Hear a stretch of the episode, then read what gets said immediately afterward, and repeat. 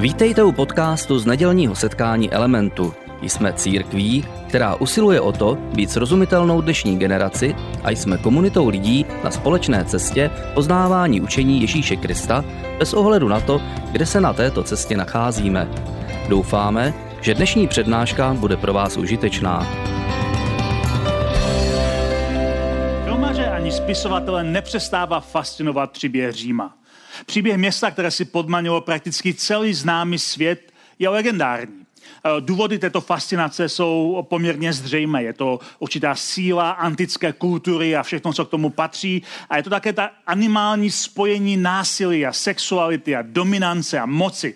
A to vždycky lidi fascinovalo, když píšete dobrý příběh nebo točíte nějaký zajímavý film. Tohle je to, co tam filmaři chtějí dostat. A pak tady máme příběhy otroku a gladiátorů a filozofů. Řím byl plný různých příběhů. Možná pokud eh, čtete dějiny, tak víte, že Řím vládl pomocí toho, eh, čemu se říkalo Pax Romana, římský mír, a udržoval ho pomocí eh, násilí, pomocí meče a kříže. My dneska, když se díváme na příběh Říma, tak ho pozorujeme z bezpečného odstupu a, a z bezpečné vzdálenosti. Dokážeme obdivovat části římské kultury, dokážeme kritizovat části římské kultury, ale nikdo z nás opravdu nesítí, jaké to bylo být v římské říši, když byla na vrcholu. Necítíme pach krve a smrti, a nevidíme krutost císařů, nevidíme po ulicích na krajích cest stát kříže s mrtvými otroky, a nevidíme hořící Řím, zatímco císař Nero píše básně. Nic z toho nevidíme, jenom to pozorujeme z odstupu a čteme o tom v nějakých knihách. A do tohoto světa, a který byl takhle barvitý a násilný, na jejím zapomenutém okraji přichází Ježíš a v tomto světě vznikla církev. A ať se nám to líbí nebo ne, došlo k fatální strážce dvou světů. Velkého ovládajícího celý tehdejší svět a malého, který neměl v té době vůbec nic. A církev neměla žádnou moc, neměla armádu, neměla peníze, neměla opravdový vliv. Jak je možné z historického hlediska, když se podíváme na tento fascinující příběh, že tento malý kámen církve roztříštil velký balvan veliké a vlivné a světové říše? Jinými slovy, mohli bychom se tu otázku zeptat trochu jinak. Jak to, že v římském koloseu, které charakterizuje právě římskou dominanci a násilí a moc, dnes ve vchodě pro imperátora, pro císaře stojí kříž? Když půjdete dneska na prohlídku kolesa, tak si všimnete, že v tom místě, kam chodil na takový balkon císař, aby se díval na hry gladiátorů a na zabíjení a, kriminálníků a na, ty, na, na tu vřavu, která tam panovala. Dneska v tom vchodě toho, toho římského císaře stojí kříž. A to je fascinující příběh z hlediska historie. Protože pro, pro moderního člověka my si neuvědomujeme, protože vidíme kříže všude okolo, jak ohromný dopad to mělo pro první křesťany. Protože první křesťané umírali v různých arénách a najednou tam stojí kříž na místě, kde císař rozhoduje o životě a smrti. Toho je mnohem více fascinující příběh než samotný vzestup a pád Říma a měl by nás zajímat a doufám, že se z něho poučíme, protože dneska, dneska navzdory tomu, co si myslím moderní lidé, církev nezískala vliv a opravdový dopad ve svém světě pomocí síly a moci, ale pomocí tiché revoluce a my si povíme v naší sérii, jak to všechno začalo. Dovolte mi, aby vás přivítal všechny na velikonočním setkání Elementu. A Element je církev pro dnešní generaci lidí. Snažíme se přiblížit víru dnešní generaci lidí a někdy ta nejlepší cesta kupředu začíná tím, že se důkladně podíváme dozadu. To, že se snažíme pracovat s dnešní generací, neznamená, že jsme slepí k tomu, co všechno je za námi.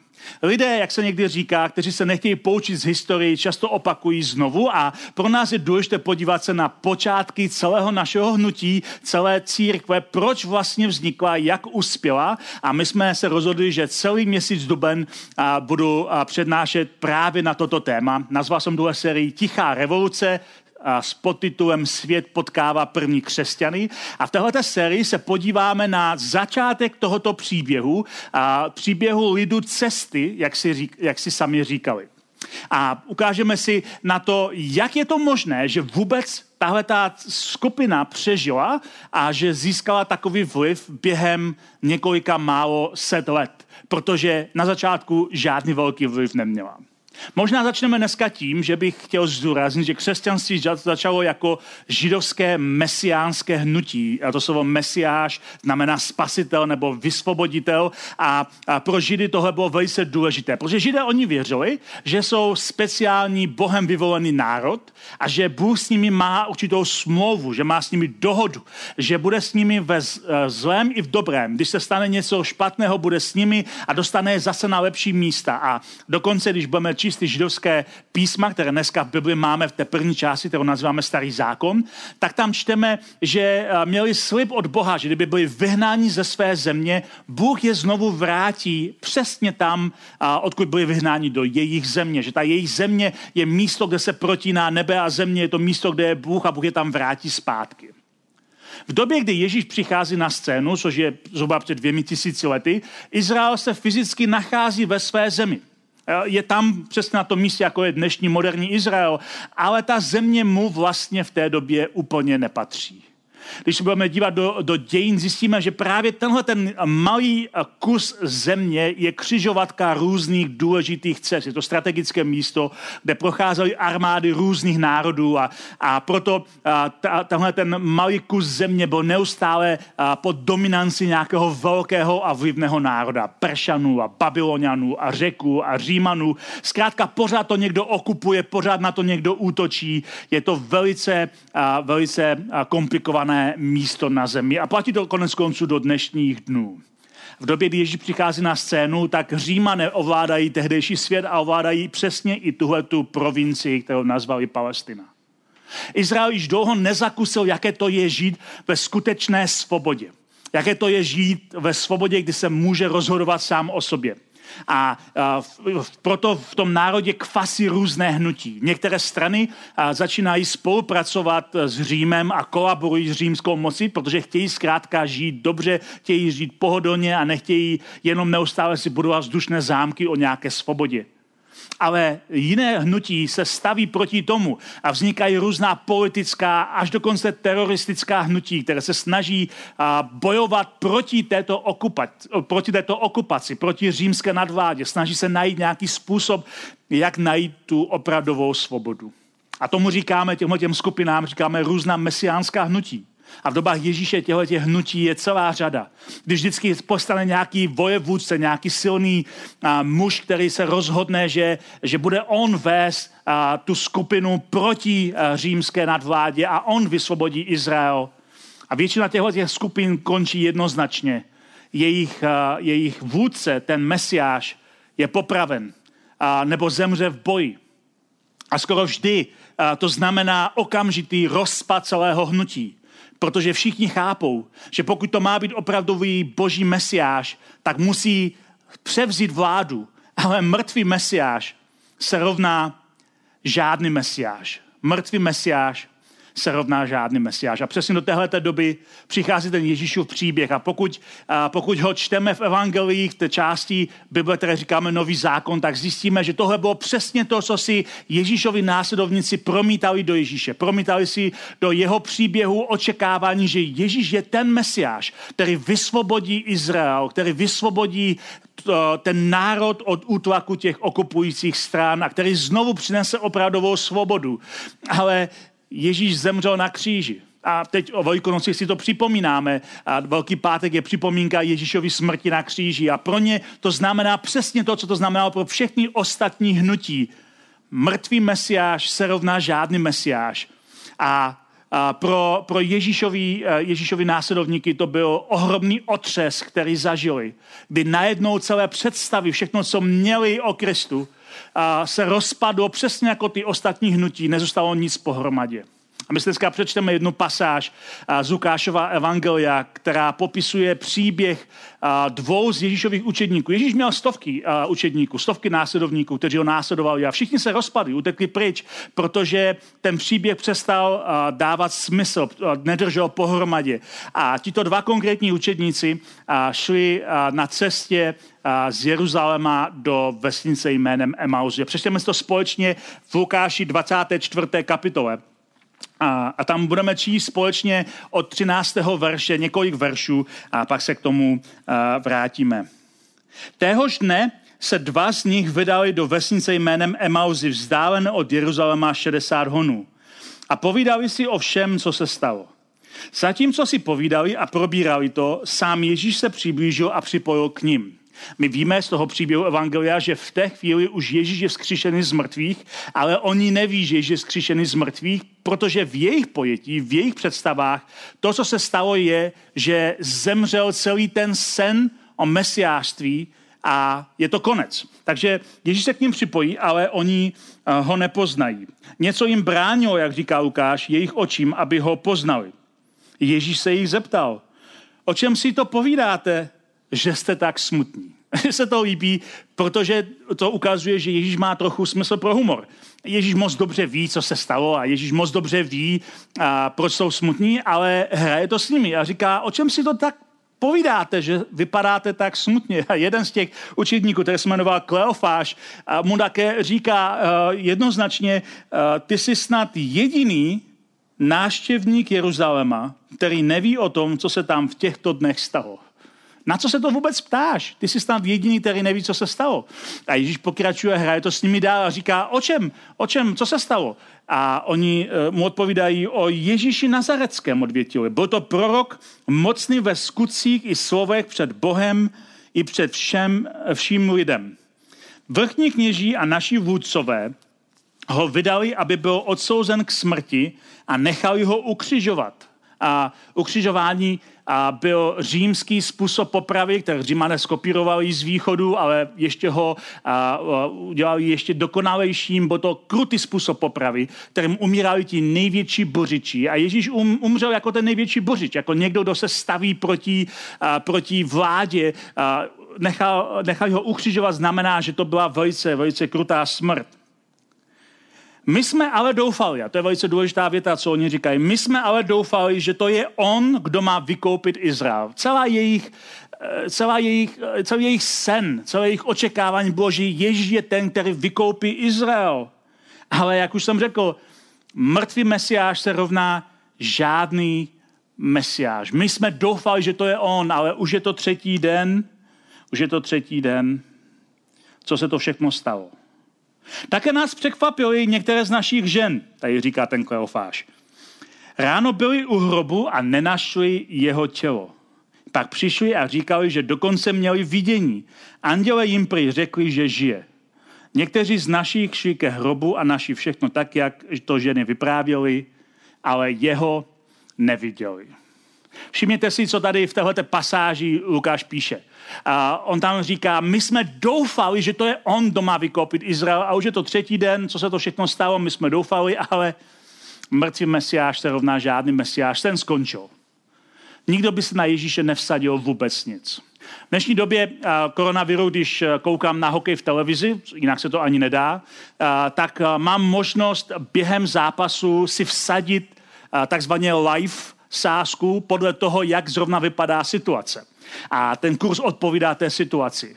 A jsou situace, kdy je hloupé vsadit si. A můžete si vsadit, když například ten tým, proti kterému hrajete, zrovna dá gol a váš kurz se pohne směrem nahoru a vy zrovna vsadíte a pak to otočíte a vyhrajete, tak jste prostě na to vyhráli. Ale jsou momenty, kdy vsadit si je velice hloupé, výhra by se rovnala sportovnímu zázraku. Například tři minuty do konce zápasu prohráváte 0-5, to už asi neotočíte.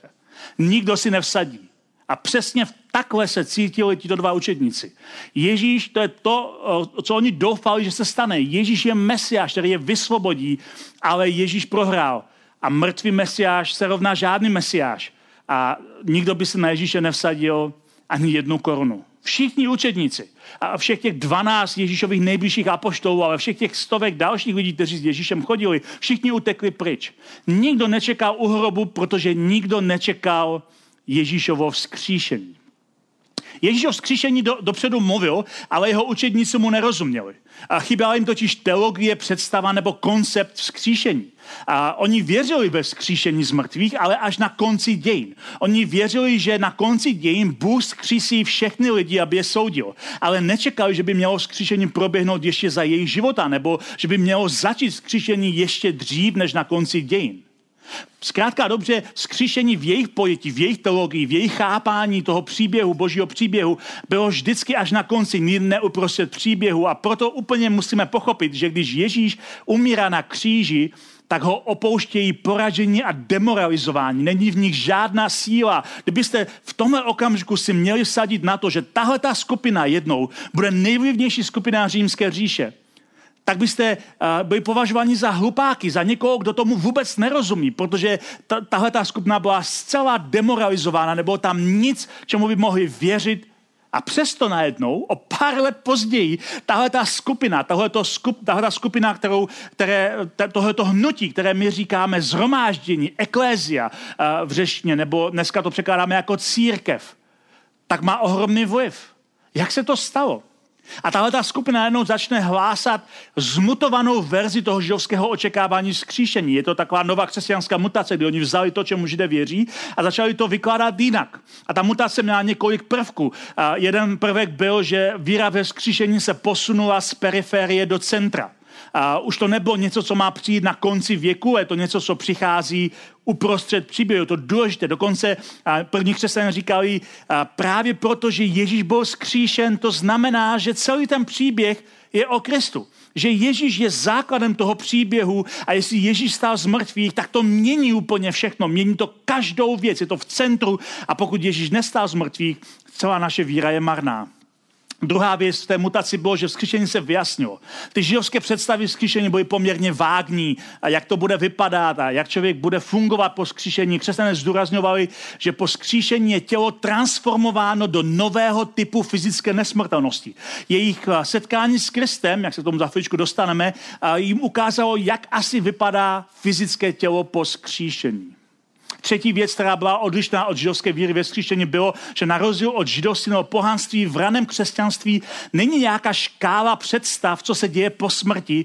A křesťané věřili, že to, co se děje po smrti, je, že čekáme na skříšení, na fyzické vzkříšení a pak budeme navěky s Bohem čtvrtá část té mutace bylo, že eh, vzkříšení dostalo najednou podobu jedné, ale rozpůlené události. Židé věřili, že ke vzkříšení dojde až na konci dějin, ale křesťané říkali, že to začalo už v Kristu, začalo to s Ježíšem jako prvotiny toho, co teprve přijde pro všechny ostatní. Pátá část té mutace bylo, že vzkříšení bylo bráno eh, doslovně a zároveň metaforicky. Bylo to bráno jako brána k víře.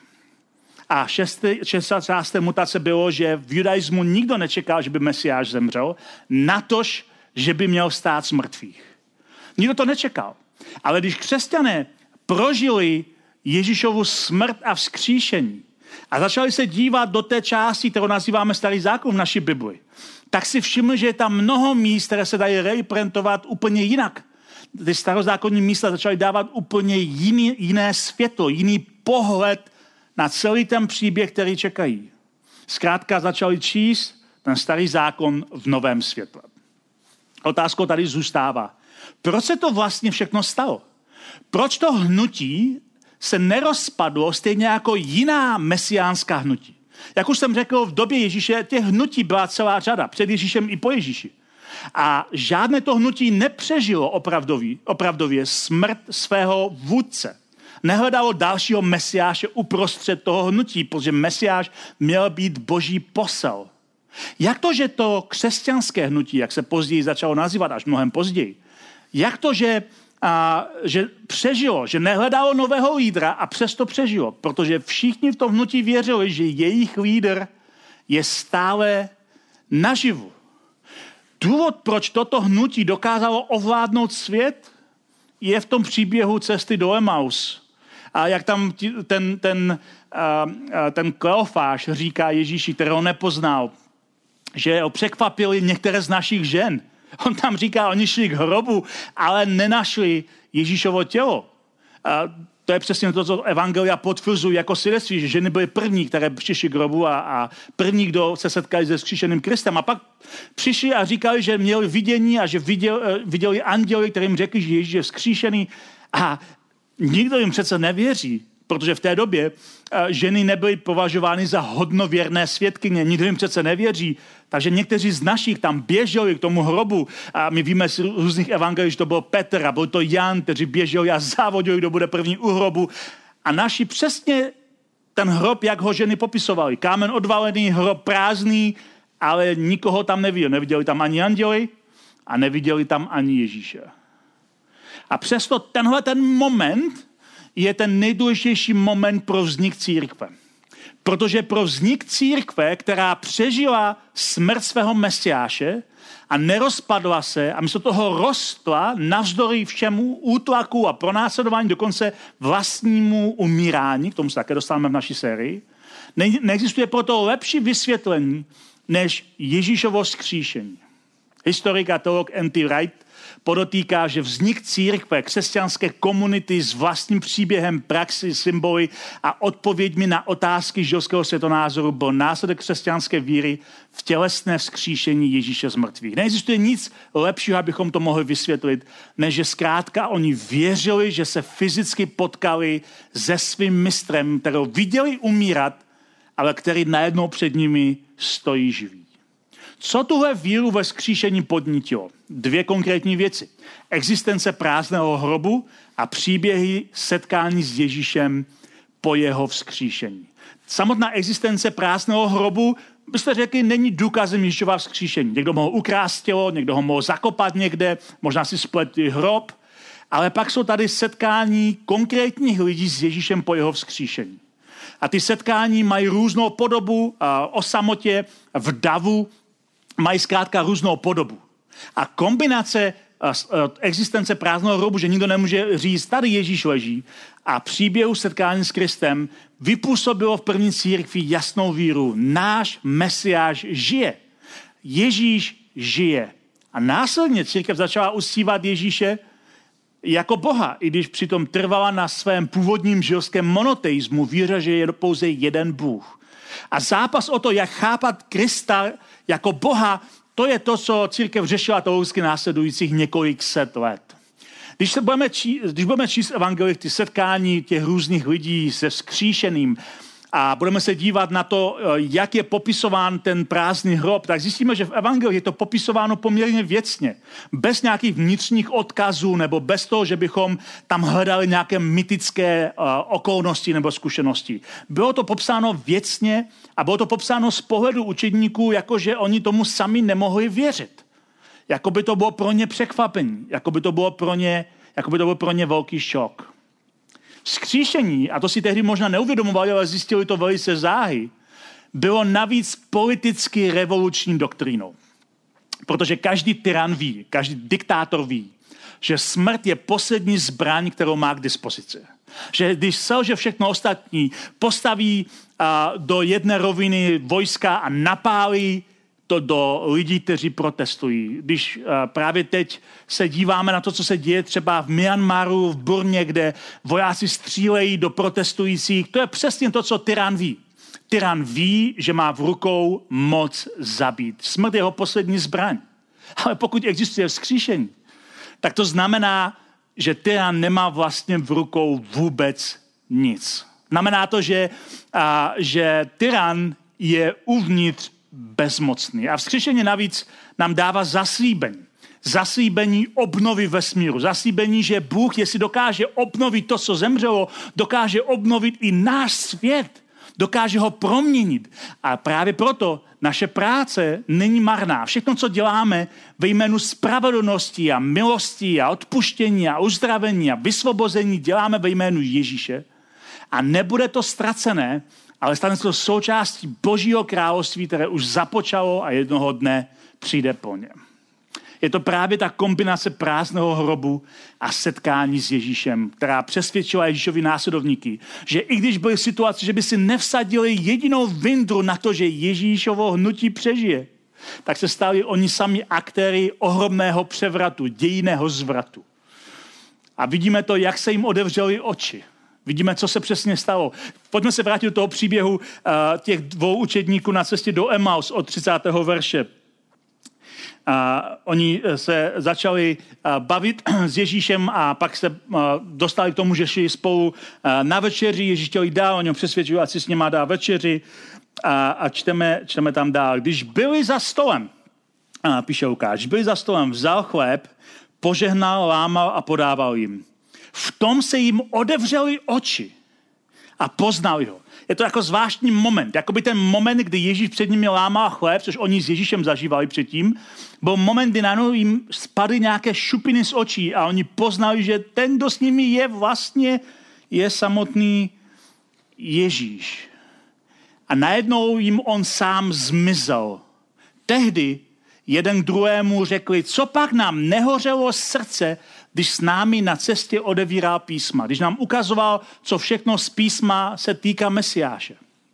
I hned stali, tady píše Lukáš, a vrátili se do Jeruzaléma. Běželi za těmi apoštoly, a naši těch jedenáct apoštolů zhromážděných s ostatními a říkali, pan opravdu stál z mrtvých.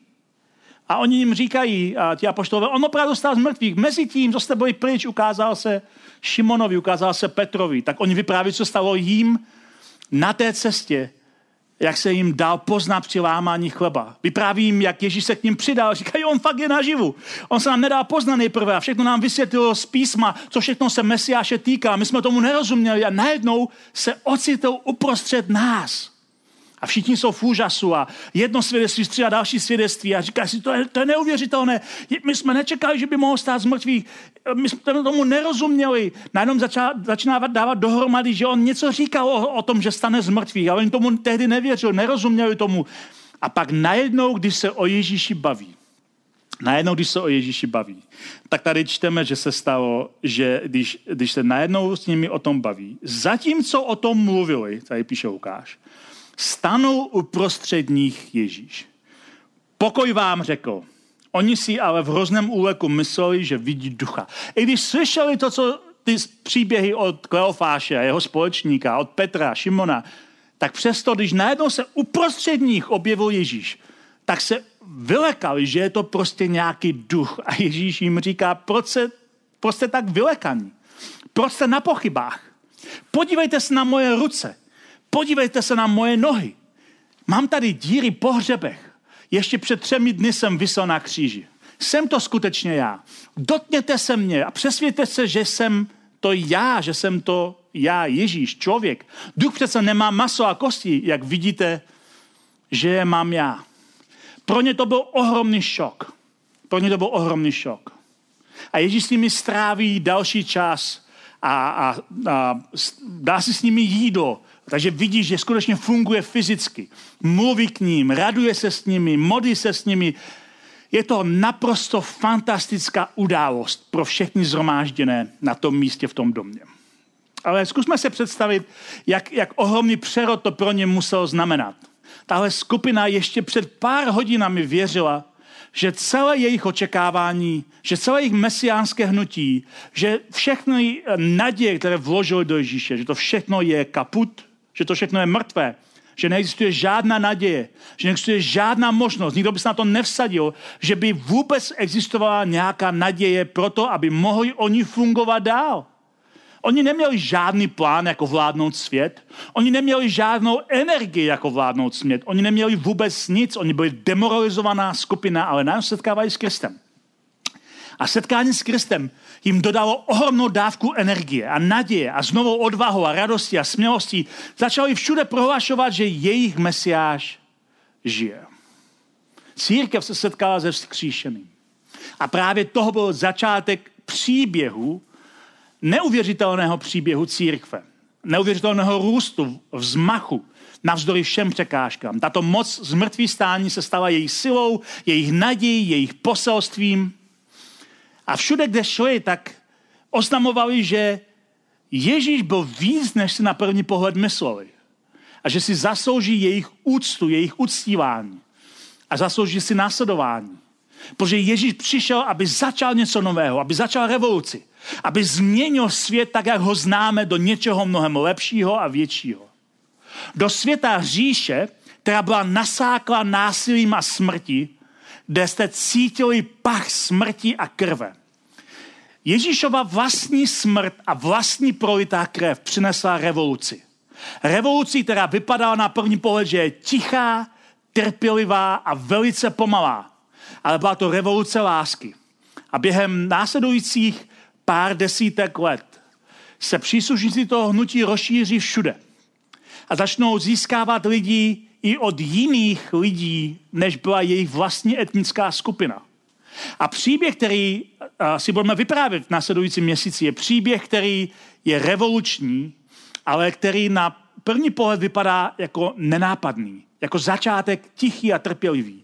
Protože první církev nakonec získala svět ne silou nemocí, ale božím duchem, trpělivě, pomale a skrze lásku. Přeji vám krásné velikonoce, protože Ježíš žije a to, čemu věříme, není nějaký systém filozofie, ale je to setkání s někým, kdo zemřel a kdo žije a kdo i dnes se může setkat s námi. Mějte se krásně.